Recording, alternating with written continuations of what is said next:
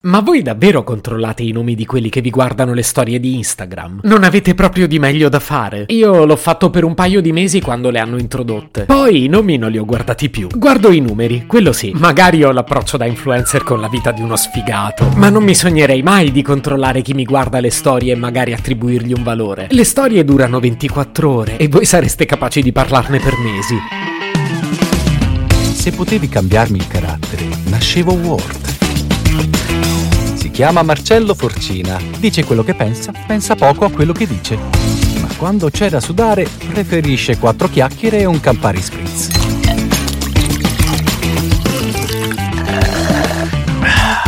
Ce l'avete anche voi, l'amica che controlla ogni giorno se il suo ex le guarda le storie? Sì, ma questo è niente. La cosa più inquietante è che da questo poi lei deduce che lui è ancora innamorato. A parte che, figlio mio, a una certa se sei ancora innamorato, rivelati. Ma si è messo a verbale che la minestra riscaldata non è mai una buona cena. A parte questo, dicevo, come fate a leggere un intero romanzo dietro una banale visualizzazione? Mi spiego. Il tizio in questione ha semplicemente visualizzato una storia. No, mi sa che questa potevo dirla meglio. Il tizio in questione potrebbe aver guardato distrattamente la storia, senza prestare nessuna attenzione. No, non ci siamo ancora. Il tizio in questione potrebbe non averla neanche vista quella storia. Dice, ma come? Io l'ho visto nella lista di quelli che mi hanno guardato.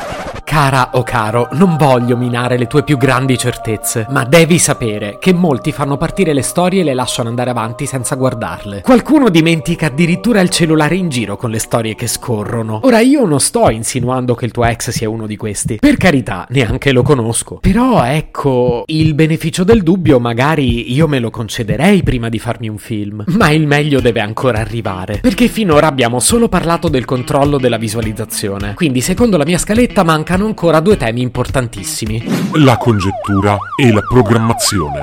Per correttezza devo avvisarvi che questi sono contenuti davvero per stomaci forti. Sì, perché per quanto siano frequenti questi fenomeni, diciamo che chi non li sperimenta personalmente fatica un casino a capirli. Io sono uno di questi. Li ho studiati a lungo, ma mi danno ancora il mal di pancia. Cominciamo dalla congettura. Per congettura intendo l'attitudine di cercare collegamenti totalmente arbitrari tra cose viste sui social, con l'obiettivo di trarne delle conclusioni. Funziona abbastanza bene perché di fatto si parte dalla conclusione e poi si cercano le prove per dimostrarla. È un po' quello che fanno i Novax, ma questa è un'altra storia e sicuramente più grave. Il risultato è un discorso tipo questo. Nota bene che la voce è femminile per caso. L'abitudine è purtroppo trasversale. Hai presente il mio ex? Beh, ieri ho visto che pubblicava una storia in palestra, ma lui odia le palestre. Lo so perché l'ha scritto in un post Facebook del 25 ottobre del 2019. E quindi perché ci è andato? Perché in quella palestra ci va una mia amica e lui sicuramente vuole parlarle di me. Non è un caso che l'altro giorno abbia messo un like a una sua foto su Instagram. Cercava senz'altro un modo per avvicinarla. Se a questo aggiungi che va in pizzeria perché sa che a me piace la pizza e pubblica canzoni di Eros Ramazzotti che sicuramente sono indirizzate alla sottoscritta e se consideri che aggiorna le foto profilo sui social solo di martedì e noi ci siamo messi insieme di martedì, allora è ovvio che è ancora innamorato di me e vuole che torniamo insieme. Però non me lo dice. È troppo orgoglioso.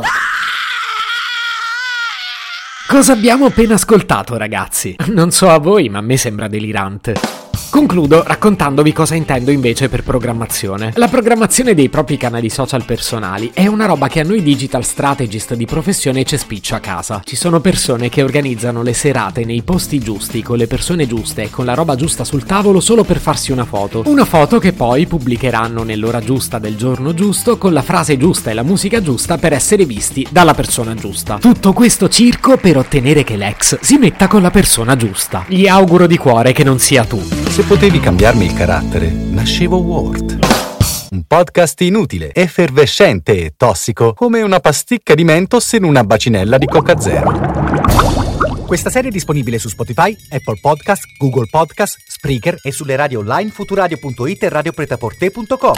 Stelline, recensioni e follow sono molto graditi. Per due chiacchiere con Marcello e aggiornamenti sui prossimi inutili episodi, segui il canale Instagram Chiocciola Nascevo Word oppure cerca su Telegram l'account Chiocciola Marcellogram.